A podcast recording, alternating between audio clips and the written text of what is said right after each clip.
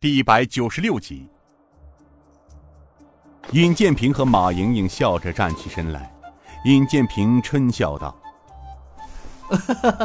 说曹操，曹操到，真是提不得。小五师兄、师姐、云儿，你们都出去大半天了，怎样？京城好玩吗？”刘武无奈的笑道：“哎，平儿师弟啊，你是不知道，这跟一群女孩子逛京城，真是累死人喽。你看看这大包小包的，我刘武。”成了他们的搬运工了。尹云云娇笑道：“小五师兄，这上馆子吃饭，只有师兄你一个人吃的多。我们买的路上用品是你一个人抢着拿，回到家里也是你首先叫累。”刘武笑道：“嘿嘿，没法，谁让我是你们的师兄呢？呃，怎么样，平儿，我们什么时候上路啊？”如果没有其他事情发生，我准备明日就走吧。香儿道：“嘿，太好了，我香儿终于可以到云南走走了。”刘禅道：“瞧香儿高兴的样子，云南有什么好玩的？不就是一个蛮荒之地吗？”哎呀，刘禅姐姐还真是不知，人们都说云南是个蛮夷所在之地，其实不然。云南除了是个多民族的地方，但那里的民风淳厚，特别是那里的自然风景比西湖还要好。殷云云道：“香儿，你是怎么知道的？”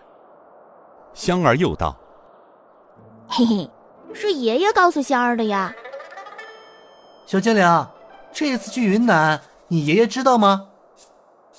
香儿笑道：“当然知道了。”到时候说不定郑爷爷和我爷爷都会去的。哎呦，好热闹啊！晋王和定襄王两人走了过来。尹建平道：“怎么样，晋王哥哥，皇上有什么旨意？”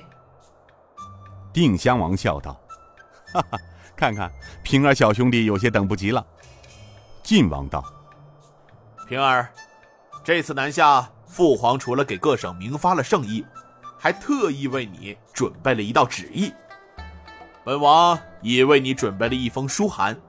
如果有事的话，你可以直接去找大理府尹就行了。不过，哥哥还是要多说几句的。这次南下路途遥远，况且南疆气候多变，瘴气毒虫遍地，平儿和各位要多多保重了。凡事多依靠官府出面。他们毕竟是当地人，了解情况。还有，父皇为你们准备了些银两，以备不时之需。尹建平，请晋王哥哥代平儿谢谢皇上。晋王笑道：“谢什么呀？你是在为朝廷办差，你的性格本王还不知道吗？如果什么都没发生的话，你不会轻易跟官府见面的。所以。”父皇多少也知道些，让内务部拿些银两来，让本王带过来。不过平儿，一定要慎之啊！一旦有事的话，本王却是鞭长莫及呀。尹建平道：“放心吧，晋王哥哥，你说的话，平儿记住了。还请两位王爷哥哥带平儿谢谢皇上。”次日清晨。由晋王和定襄王和许多侍卫把尹建平送到京城十里之外，才依依不舍的拜别。尹建平催马前行，绝尘而去。丑牌时分，一阵沉闷的雷声夹带着一道明闪，将阴暗的房子照得一片惨白。窗外院子里墙角的枇杷、竹丛、兰花。在萧风中被吹得婆娑摇曳，墙头上爬满了的葛藤在雪亮眸电光中，叶片不安地瑟瑟发抖，一瞬间便又消失在漆黑的夜幕中，仿佛就在头顶，一声令人胆寒的炸雷震得房间的家具赖赖发抖，好像一把铁锤砸破了扣在苍茫大地间的铁锅，又是一阵罡风吹得没有关好的窗门来回的合闭。发出拍打的木质响声，窗台边站立着一个两鬓斑白的伟岸老者，身上的袍角被一阵风吹得高高撩起，冷飕飕的劲风带着雨腥的气味，雷声一个连着一个，犹如像车轮碾过石桥似的滚滚流动着。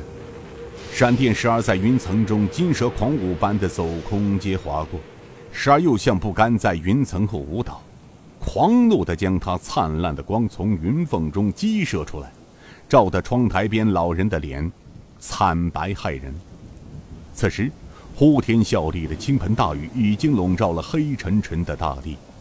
忽然，刚被老人关闭的门再次被打开，从门外走进一个头戴斗笠、身披蓑衣六旬老人。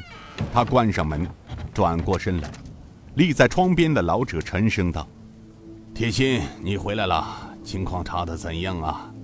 那进屋的老人摘掉斗笠，解下蓑衣，挂在墙上，走到贝利的老者面前道：“回禀老门主，基本上查清了这件事情，属下还是从京城丐帮一位老友那里得到的详细情况。”贝利的老人转过身来，原来他就是飞虎门的门主浑元首吴振坤。吴振坤为来人倒了杯茶水，递到来人面前，轻声道：“铁心，一路辛苦了，来，坐下说。”他是飞虎门中的四大护法之一，无影刀程铁心。